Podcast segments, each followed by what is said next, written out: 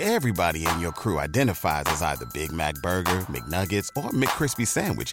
But you're the filet fish Sandwich all day. That crispy fish, that savory tartar sauce, that melty cheese, that pillowy bun. Yeah, you get it. Every time.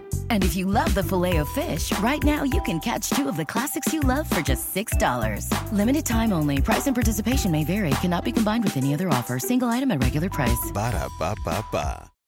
As humans, we're naturally driven by the search for better. But when it comes to hiring, the best way to search for a candidate isn't to search at all. Don't search, match with Indeed. When I was looking to hire someone, it was so slow and overwhelming. I wish I had used Indeed. If you need to hire, you need Indeed. Indeed is your matching and hiring platform with over 350 million global monthly visitors, according to Indeed data, and a matching engine that helps you find quality candidates fast. Ditch the busy work. Use Indeed for scheduling, screening, and messaging so you can connect with candidates faster. And Indeed doesn't just help you hire faster. 93% of employers agree Indeed delivers the highest quality matches compared to other job sites, according to a recent Indeed survey. And listeners of this show will get a $75 sponsored job credit to get your jobs more visibility at Indeed.com slash podcast. That's Indeed.com slash podcast. Terms and conditions apply.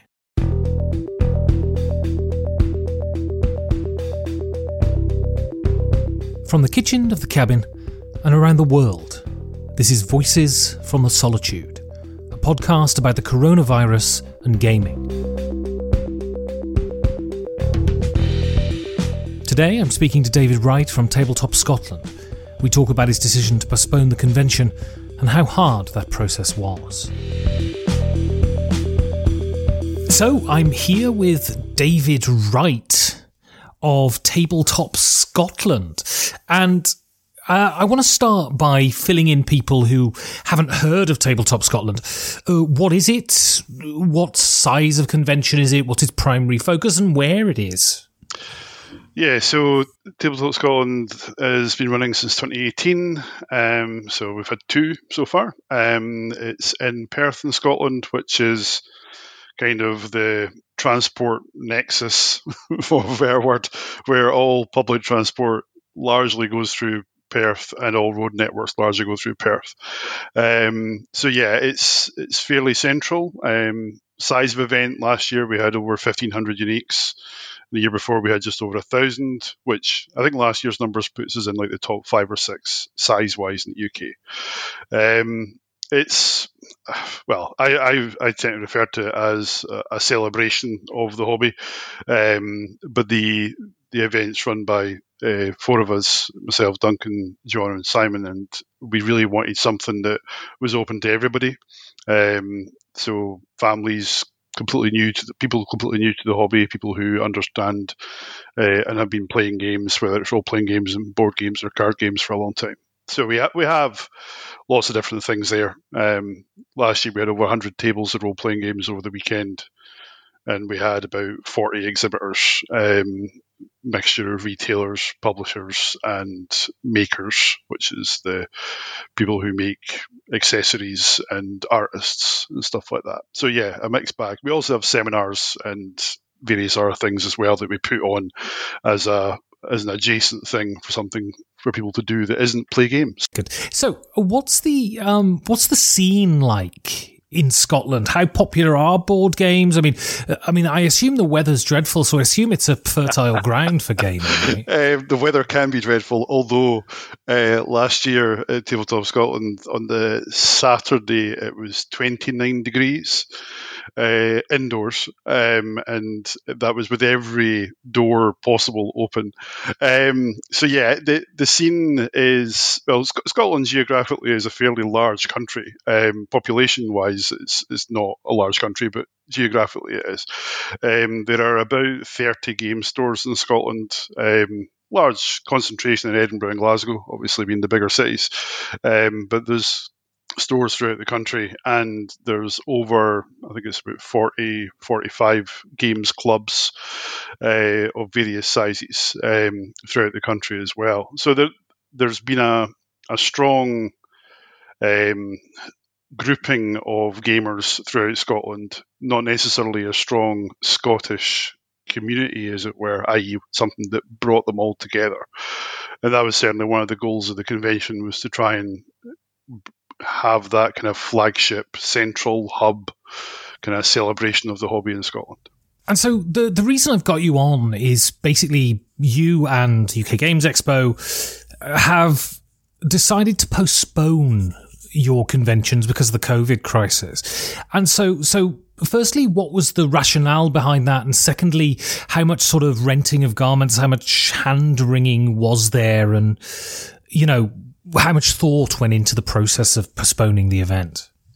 So the the the kind of decision um, to do it was made over the weekend of Airecon. Um, so I, I wasn't there, uh, but Duncan from uh, our team was was at Airecon, and he was speaking to Richard and Tony from UK Games Expo while he was there, and it became we we already had a, a an inkling that this the scenario of Expo having to postpone was on the horizon, and it was when Duncan was there that they were chatting it through. And the only real viable dates that uh, Richard and Tony could work with happened to be our dates. Um, which was convenient. Um, but the uh, immediately after that, Duncan and I had a, a, a chat to work out so what does that mean. Um, I mean, Expo, first and foremost, are, are fantastic support to us. They've provided advice since before the convention existed and they provide a lot of logistical support um, to us um, in general. Um, and we, we as gamers, um, go to the Expo ourselves and we see it as you know a, a very important event in the calendar. So our, our decision to postpone was in that context very easy. Um, coming up with a date was a bit more challenging. Um, so the, the, the first thing was really speaking to the venue. So I I did that on the Monday after Airecon and really just trying to work out from where they sat what what options we had. Um, the venue is at some points in the year uh, an ice rink for skating and curling and various other uh, things that you do on ice. Um, but the they really so that meant that any date that we had from September onwards would mean we'd have less space. So we had to decide: do we go ahead uh, and have an event, a smaller event, or do we not? And it was the appetite was to go ahead as a team. So we decided that, and the venue gave us some dates they could work with. Um, so to, to kind of work out where to put it in the schedule, we wanted to avoid other major events in the UK, uh, primarily from our exhibitors' perspective, to make sure they could still come, and and also avoid Spiel um, because that would be silly to go up against Spiel.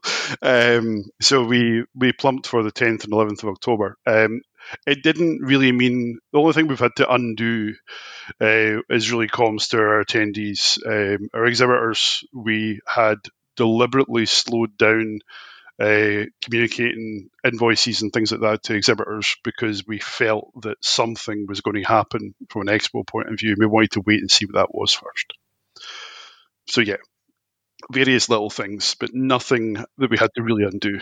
And so, what are what are the financial ramifications for you of downsizing the con, even if it's only for a year? Um, I mean, in, in, our first year, I suppose in some simple way of putting it, our first year we made a profit, right? So we know that uh, uh, an event that size uh, is financially viable.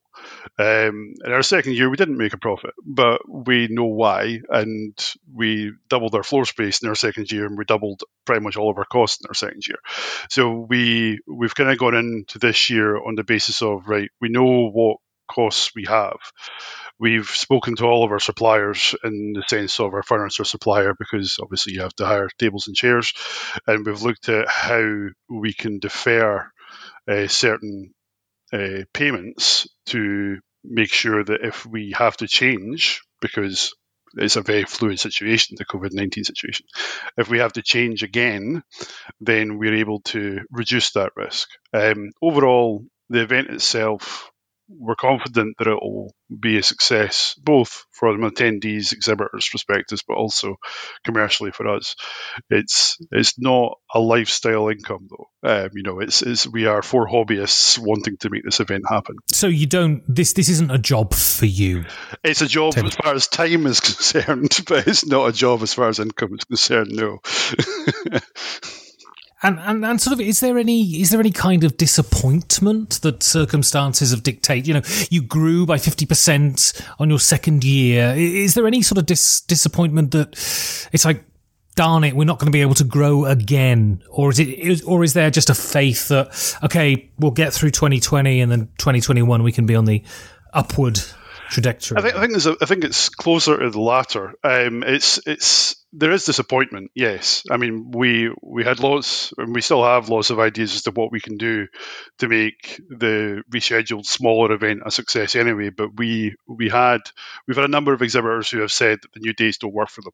Um, which is understandable. Um, so that that is disappointing. It's it's but it's one of these things that um, we know that we can still put on a very good event. Um, the do we lose momentum is is probably part of the thinking here maybe. Um, and and we might have to put a cap on attendance. You know we can't fit 1500 people who came last year into the uh, uh, the space that, that we've got so we will need to think carefully about how we manage that. But attendees have been all very positive about it. And and on a personal level, so firstly, what is the situation? We're speaking sort of uh, three or four days after the lockdown in the UK. What, what's the situation in Scotland, and how are you sort of coping personally? What what do you do in your day job, and is is it preventing you going into the office? So, so I'm asthmatic. So I, that's one of the reasons I didn't go to Airecon. Uh, but also on the Friday of Airecon, mm. uh, I got an email from my employer uh, basically saying you're an asthmatic, stay at home. Um, so I can work from home. Right. I have that luxury, um, and I've been working from home very much since then. Um, and that's that has its challenges. Um, it's harder to do certain things, but everyone in my everyone who's who can work from home, uh, who works for the company I do, can. And I'm so I, I have a background in project management, uh, but I, right now I very much focused on information security management and things like that for a large retail bank, um, and so I can do a lot of things remotely. It's fairly straightforward. It's it's quite I mean, whilst I can, as I say, I can work from home, but doing it in a sustained period is quite unusual. Um, and knowing that I can't really go out um, is is is a challenge. My, my wife owns a, a, retail business, which she's has to which she's had to close as well, which brings other challenges. And obviously, our daughter is off school uh, because all the schools are closed. Um, but these are all the right decisions. Uh, is kind of where my head is. So it's it's not disrupting in that sense. I think it's just a question of we don't know how long this is going to go on for. So, how much less hair am I going to have in two weeks' time versus four weeks' time, etc. um, so it, it's it's yeah, it's a necessary evil, from a better phrase. I mean, do you find yourself in the bizarre so I was going to say, do you find yourself in the bizarre position of missing the workplace? Um, I've kind of. Um, we we use uh, a lot of video conferencing tools like Zoom and stuff like that anyway to communicate. So I see these people still on a semi-regular basis. I mean, I uh, literally today I've probably spent four hours on on Zoom meetings, um, which which of itself can be challenging. Um, but I think the overall, I, I, I do miss seeing people, yes, um, but uh, or more from a social engagement there rather than from a work engagement.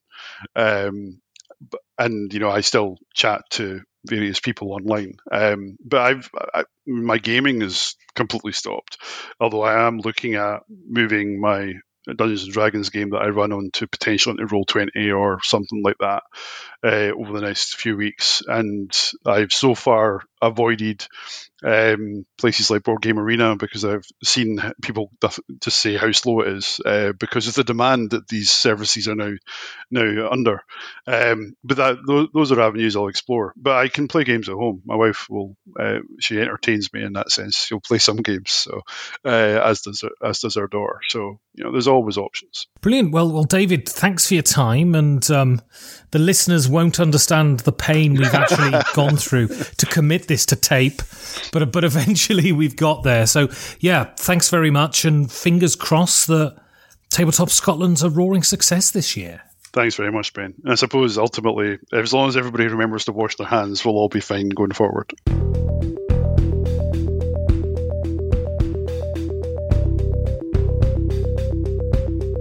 If you want to support content like this, you can go to patreon.com forward slash 5G for D. Thank you for listening. Stay safe, and if you can, stay at home.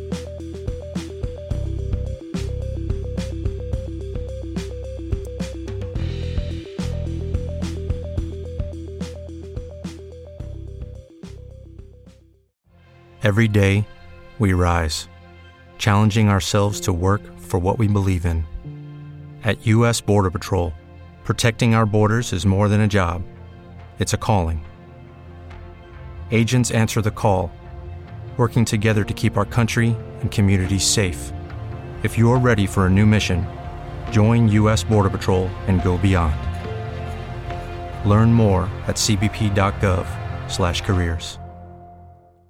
Lucky Land Casino asking people what's the weirdest place you've gotten lucky? Lucky? In line at the deli, I guess? Aha, in my dentist's office. More than once, actually. Do I have to say? Yes, you do. In the car before my kids' PTA meeting. Really? Yes. Excuse me, what's the weirdest place you've gotten lucky? I never win and tell. Well, there you have it. You can get lucky anywhere playing at LuckyLandSlots.com. Play for free right now. Are you feeling lucky? No purchase necessary. Void where prohibited by law. 18 plus. Terms and conditions apply. See website for details.